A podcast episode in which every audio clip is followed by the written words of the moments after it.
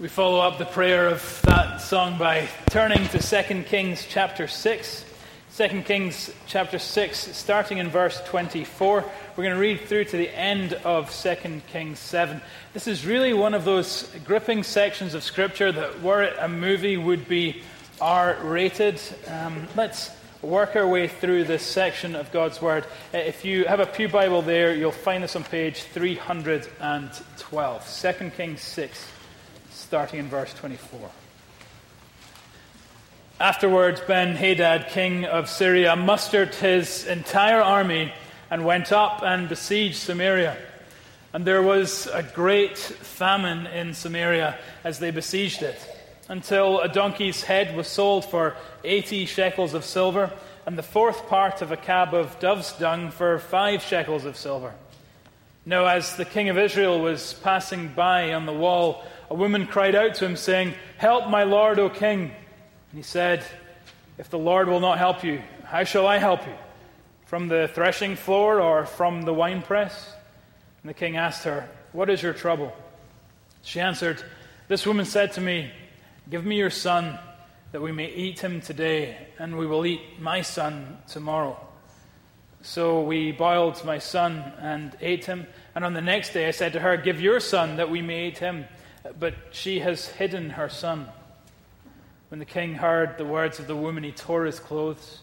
Now he was passing by on the wall, and the people looked, and behold, he had sackcloth beneath on his body. And he said, May God do so to me, and more also, if the head of Elisha, the son of Shaphat, remains on his shoulders today. Elisha was sitting in his house, and the elders were sitting with him. Now the king had dispatched a man from his presence, but before the messenger arrived, Elisha said to the elders, Do you see how this murderer has sent to take off my head? Look, when the messenger comes, shut the door and hold the door fast against him. Is not the sound of his master's feet behind him? And while he was still speaking with them, the messenger came down to him and said, This trouble is from the Lord. Why should I wait for the Lord any longer? But Elisha said, Hear the word of the Lord.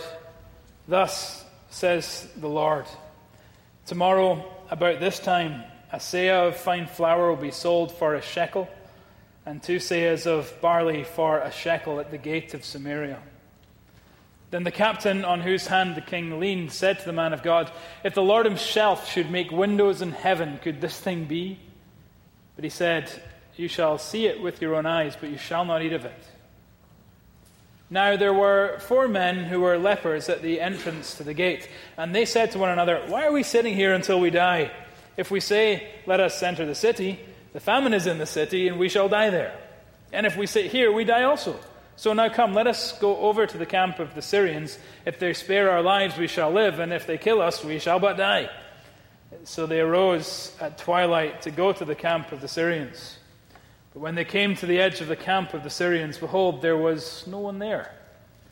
For the Lord made the army of the Syrians hear the sound of chariots and of horses, at the sound of a great army. So they said to one another, Behold, the king of Israel has hired against us the kings of the Hittites and the kings of Egypt to come against us. So they fled away in the twilight and abandoned their tents, their horses, and their donkeys, leaving the camp as it was, and fled for their lives. And when these lepers came to the edge of the camp, they went into a tent and ate and drank, and they carried off silver and gold and clothing and went and hid them. Then they came back and entered another tent and carried off things from it and went and hid them. Then they said to one another, We are not doing right. This day is a day of good news. If we are silent and wait until the morning light, punishment will overtake us. Now, therefore, come.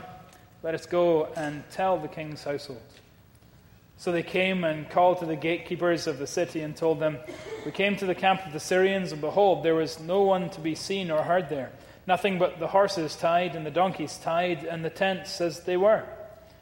Then the gatekeepers called out, and it was told within the king's household. And the king rose in the night and said to his servants, I will tell you what the Syrians have done to us. They know that we are hungry. Therefore, they have gone out of the camp to hide themselves in the open country, thinking, when they come out of the city, we shall take them alive and get into the city. And one of his servants said, Let some men take five of the remaining horses, seeing that those who are left here will fare like the whole multitude of Israel, who have already perished. Let us send and see. So they took two horsemen, and the king sent them after the army of the Syrians, saying, Go and see. So they went after them as far as the Jordan, and behold, all the way was littered with garments and equipment that the Syrians had thrown away in their haste.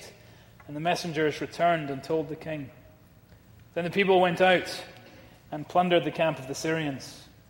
So a seah of fine flour was sold for a shekel, and two seahs of barley for a shekel, according to the word of the Lord. Now the king had appointed the captain on whose hand he leaned to have charge of the gate, and the people trampled him in the gate so that he died, as the man of God had said when the king came down to him.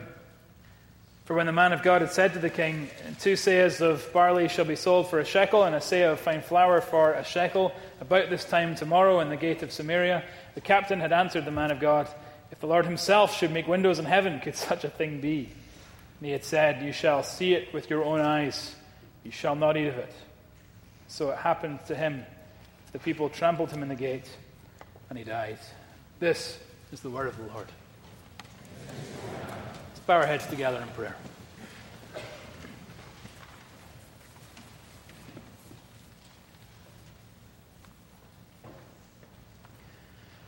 Heavenly Father, we have heard words of truth and life from you in your scripture. Lord, would you enable us to believe them? Pray that in these moments, these truths would grip us, that we would be held by them and that we would be changed uh, through them. Help us in this time. Come be our teacher, we ask, in your Son's mighty name. Amen. So we've reached the final sermon in our series on Elisha. I know I've been greatly helped by this section of God's Word. I hope and pray that, that you have been too. And it's really the perfect text Uh, to arrive upon as we move into Easter week. Why is this the perfect text? Because this text teaches us that God saves people. And his saving work often happens in surprising ways and often comes through surprising means. Uh, it reminds me of a story about uh, Rico Tice, who once shared in a sermon. Remember, Rico Tice co authored Christianity Explored materials that we use here at the church. He preached for us last year, and he'll actually be back in April to do some evangelism training and, and preach for us again on that Sunday? Well, he, he tells a story of how he first stumbled upon Christ. And it was back when he was in school and he attended this voluntary chapel service. And the chaplain was speaking and quoted those words when Christ says, um, Forgive them, Father, for they do not know what they are doing. And those words really gripped Rico and they, they impacted him, and God began to do a work in his life. Now, he would go on to confess, though, that the only reason he was at that service, the only reason he attended this voluntary service was guess what? A pretty girl.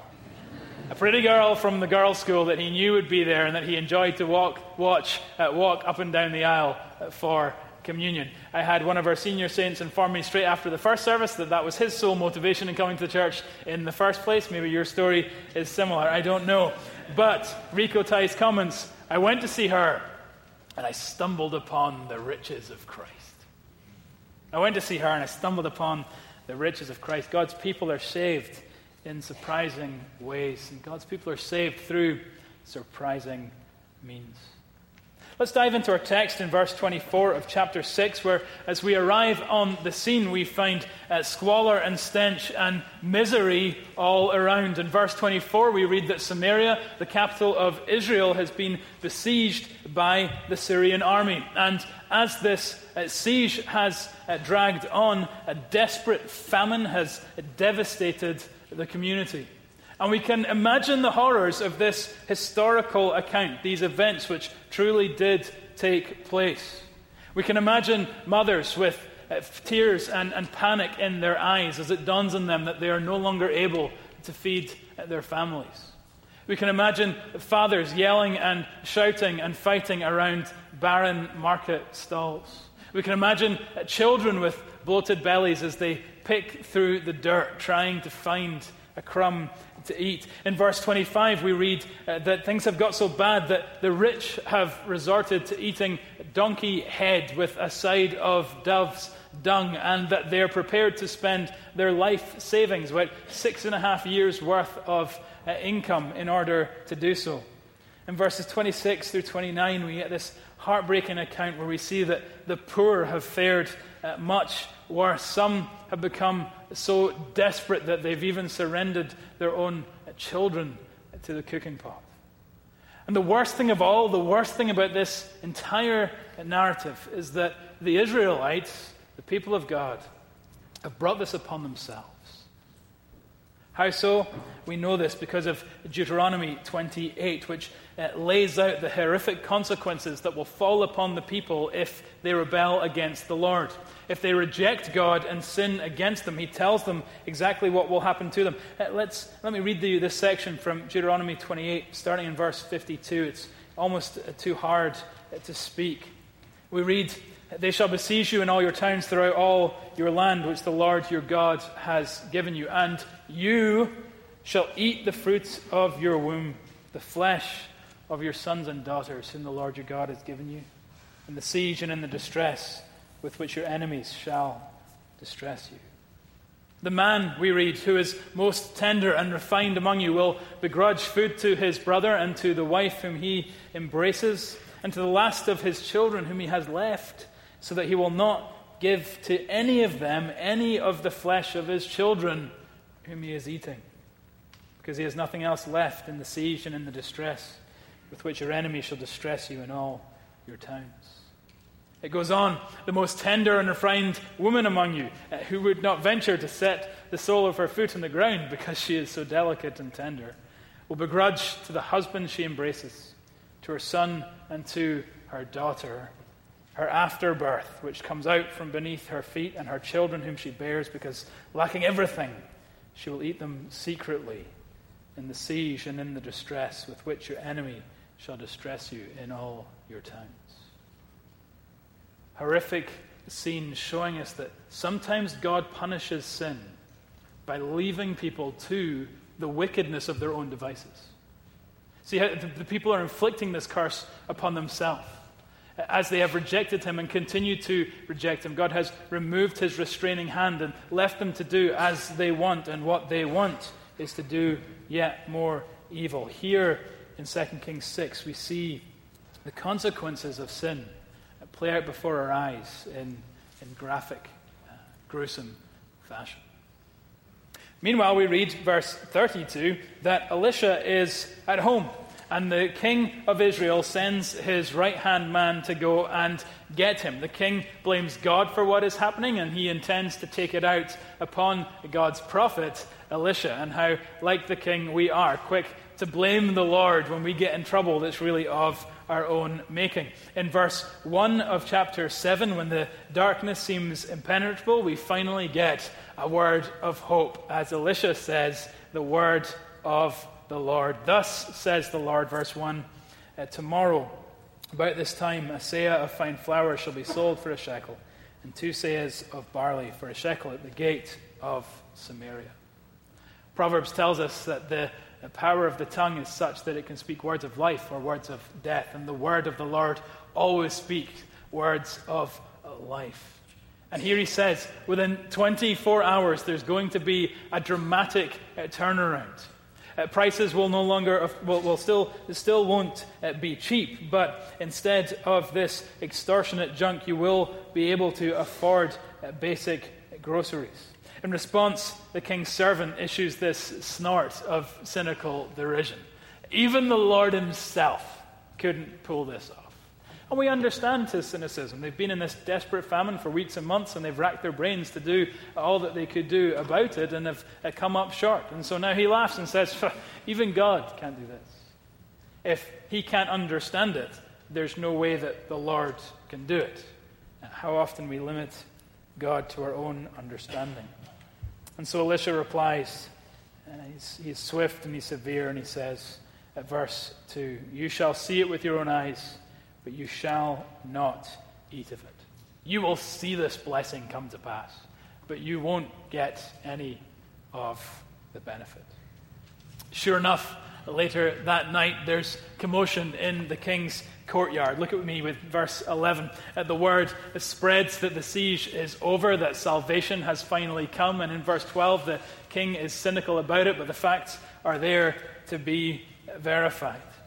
And I wonder of all that happens next in this text, all that happens from verses 13 through 20, if you'd been there that night, uh, what is the thing that would uh, sort of really stick in your memory? What is the thing you would remember the most? Perhaps the eerie journey to the Syrian camp throughout the night, seeing that they have scattered and discarded clothes uh, and other equipment on the way. Perhaps it would be that uh, strange uh, moment when you arrived at the camp itself and see its uh, sudden emptiness and, and realize that you've been saved. Perhaps we can imagine, and, and only for many of us and most of us, imagine the satisfaction of that first bite where having been truly hungry for weeks and months, your taste buds suddenly burst back into life after an activity. Perhaps it would be verse 16, the joy on the faces of all the next morning as this good news spreads, and mothers and fathers and children rush out of the city together, uh, laughing and, and, celebrating and cheering and uh, skipping with joy. Uh, perhaps it would be uh, verse uh, 20, where the broken crumpled body of the king's captain is left in the people's wake at the city gate, crushed for his cynicism. The only one who was not saved is the one who thought that God could not save. It's an astonishing scene that we have before us. And in the rest of our time, let's apply particularly two of the uh, best bits from the verses that I skipped over, verses 3 through 10. Two lessons from these verses. First one is simply this Our God is a God who saves in surprising ways. God saves in surprising ways. Why did the Syrians flee? Look at verse 6. Let's read verse 6. For the Lord made the army of the Syrians hear the sound of chariots and of horses, the sound of a great army, so that they said to one another, Behold, the king of Israel has hired against us the kings of the Hittites and the kings of Egypt to come against us. So they fled away in the twilight and abandoned their tents, their horses, and their donkeys, leaving the camp as it was, and fled for their lives. Salvation by grace, grace, grace. There's a powerful man in our text. The king of Israel is a powerful man. And yet, victory does not come about through his own power, through his strategy, through his tactics, through some military insight or genius. He is a passive bystander as events unfold.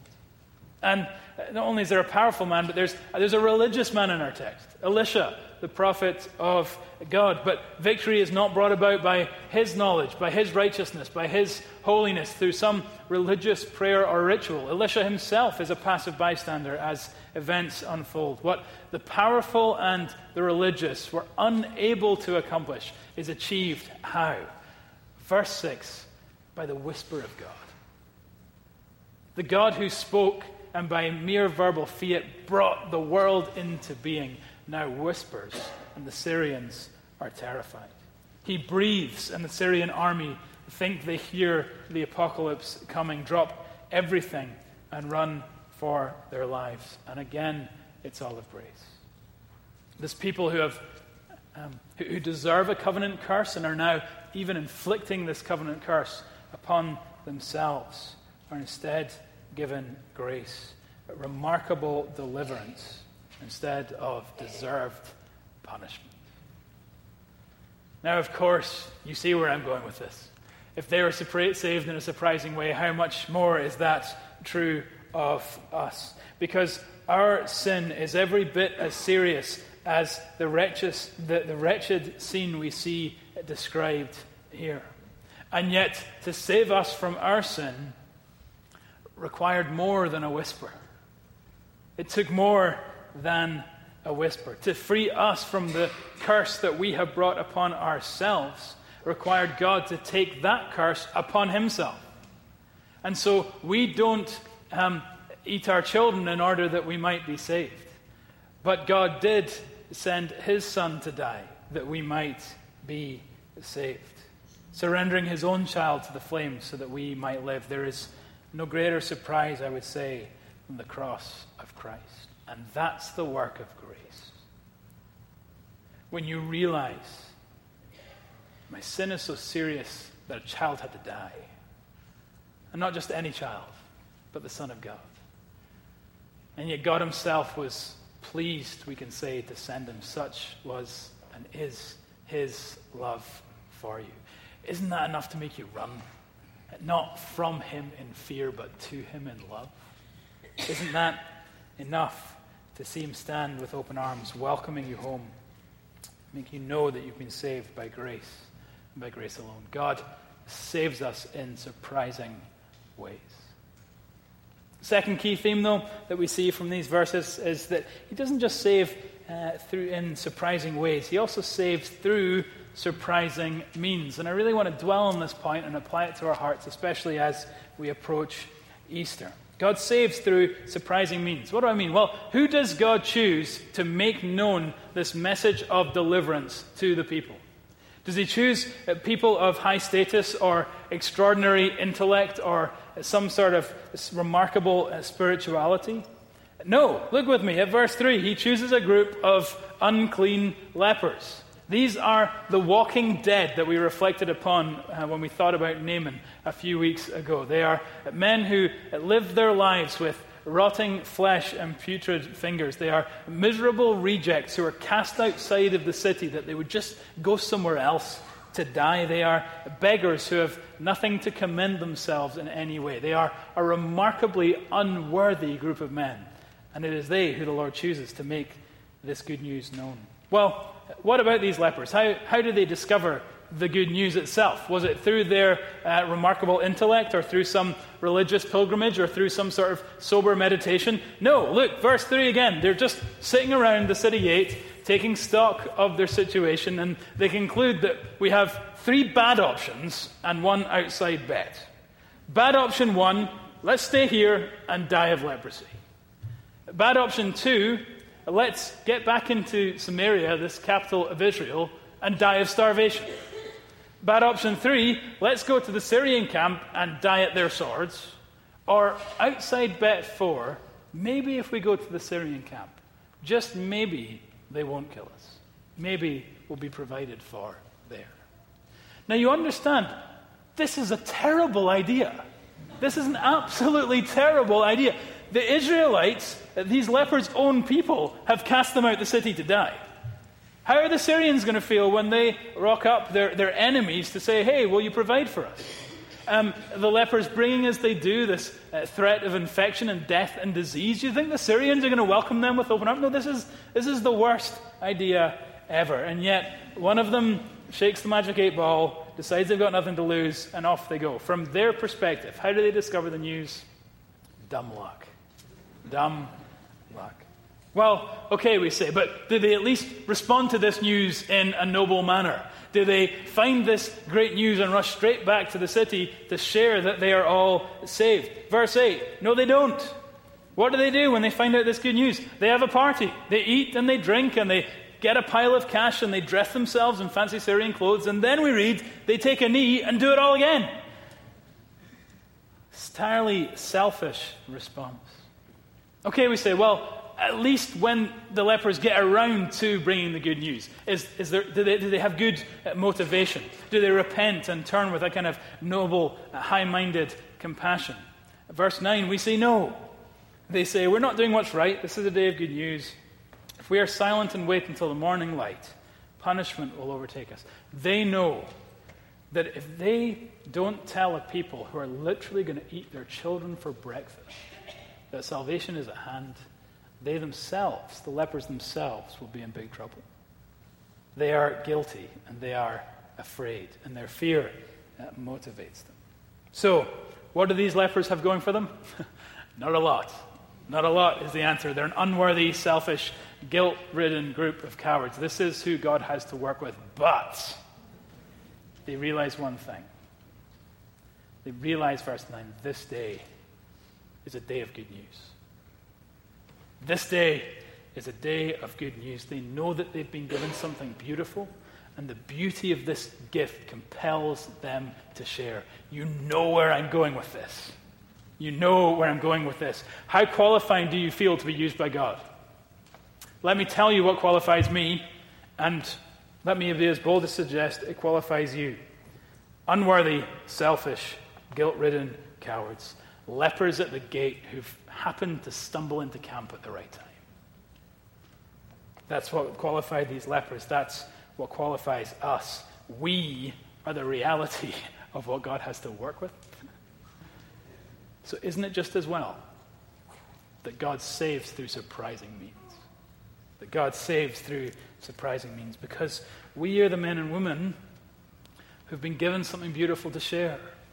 And we've been given something even more beautiful than the deliverance of Samaria. We've been told, according to the scriptures, that Christ died for our sins, that he was buried, and that he rose again on the third day. So that if anyone wonders how their sins can be forgiven, if anyone fears guilt, fears death, fears hell, if anyone wonders how they can make it through this life, if anyone fears the present, if anyone fears the future, we are the ones who are able to say, This day, this day is a day of good news. This day is a day of good news. The love of Christ compels us, as lepers at the gate who have found bread, to go to other lepers and show them where they can find bread. And so, of course, we expect some different responses. We expect some to be cynical, like the king's servant. We expect some to be suspicious, like the king himself. But we also expect many will find rescue from certain death, because this day is a day of good news. And we trust the Lord with the outcome. Uh, two men are looking through a window. One sees sun, the other only dust. It's up to the Lord who he gives eyes to see this great truth. But it's up to us to share this message. Why? Because we are God's surprising means to the world. The only issue for us this morning, this Easter, is who will you tell? Who will you tell? Let me close with a quick list for those of you who feel intimidated by this task, which is everyone. Okay? Um, perhaps you're on board, but you don't know where to start. Uh, perhaps you're um, sort of feel perpetually guilty when the topic of evangelism comes up. Perhaps, worst of all, you've so hardened your heart on this topic that you plan on being no different the moment you leave this sanctuary. Wherever you are, uh, this list was helpful to me. I came across it at a conference in Berlin, Germany. I've seen a couple of iterations of it since then. I don't know uh, who it um, began with. It certainly wasn't with me, but 10 baby steps for sharing your faith. You ready? 10 baby steps for sharing your faith. Step one if you're not sure how to go about sharing your faith with someone, if you have a friend, a colleague, a relative, step one, let them know that you follow Jesus. Let them know that you're a Christian. Now that you can do that, right? You kind of have this fear in your mind of this like apologetic debate where they'll have objections and you won't know what to say. Like, worry about that later. Okay? Step one, let them let, let them know that you believe in Jesus. Step two, ask them about their beliefs and listen respect- respectfully without saying anything. And this doesn't even have to be on the same day as step one. You can do step one and then later do step two. Find out what it is they believe and don't try and have any answers, just listen Uh, to them. Step three share a problem that you've had and let them know how your faith has really helped you. Share a problem you've had and let them know how Jesus has made a difference. Let them know that you don't just go to church, but that you have a relationship with God that makes a difference to your life. At step four, allow them to share a problem they're having. Listen and tell them you'll pray. Allow them to share a problem they're having and just listen to them. Don't feel you need to give them the answer. Don't feel that you have to know uh, all sorts of theology. Just listen to them and tell them that you'll pray for them. Step five, share your own story in a bit more detail. Share how it is that you became a Christian. We have all our new members here at the church write out their testimony and then give their testimony to the uh, elders. This is your testimony is the, the, story of how you came to know Christ. Uh, if you're a member here, look over what you wrote, rehearse that in your mind so that you're ready and will feel fluent when you have the opportunity to share how you came to Christ. Step six, having done these things, share a book with them or a recording with them or a sermon of some sort with them and, and just ask them what they think about it. Give them some material, find out what they think. The step at seven, invite them to church. Invite them here to MPC. And don't do it in an apologetic way. Do it like you're excited. You know? Do it like you believe there is bread here. And that in their spiritual famine, they need to be fed. And I promise you, we work really hard and we don't always succeed, but we work really hard to make this a place you can feel comfortable bringing a friend to. You know that feeling like you bring someone and then the pastor says something that just makes you cringe? You know, pastor says just something outrageous or so Christian or just so kind of like, he said that with my friend here. We work really hard not to do that. We really believe that the cross of Christ is offensive enough so that we don't need to be, right? Um, and you can be sure of that. You can be sure that we are we're doing, doing our best. Number eight, read the Bible with them. There is power in this book that people do not understand. And so for you to say, hey, this is the most influential and highest selling book in the history of the world. And DC people like to feel like they're educated and so like to feel like, yeah, I kind of have a handle on what's going on. So challenge them to, hey, why, try reading some of it. Try reading some of it. Let's talk about it and see what you think. Pick the Gospel of John, for example, work your way through together. Nine, Ask them about their objections to Christianity. As you've walked through this process with them, find out what makes sense to them, what doesn't make sense to them. What do they have questions about? 10. Consider taking them along to Christianity Explored. This course that we run on the very foundations of Christianity. Uh, run it three times a year. Next course starts up after uh, Easter week. A great opportunity for people who have, have questions or thoughts or struggles or difficulties even uh, to come and find out about the gospel. God saves in surprising ways, whispers and a cross. God saves through surprising means. Pretty girls, lepers, people like you, people like me. After I pray, our elders will come and to serve communion as our worship team leads us in a song of reflection. And I ask you to use this song, use, the, use this time to reflect upon that solitary question. This Easter, who do you need to tell? Let's pray.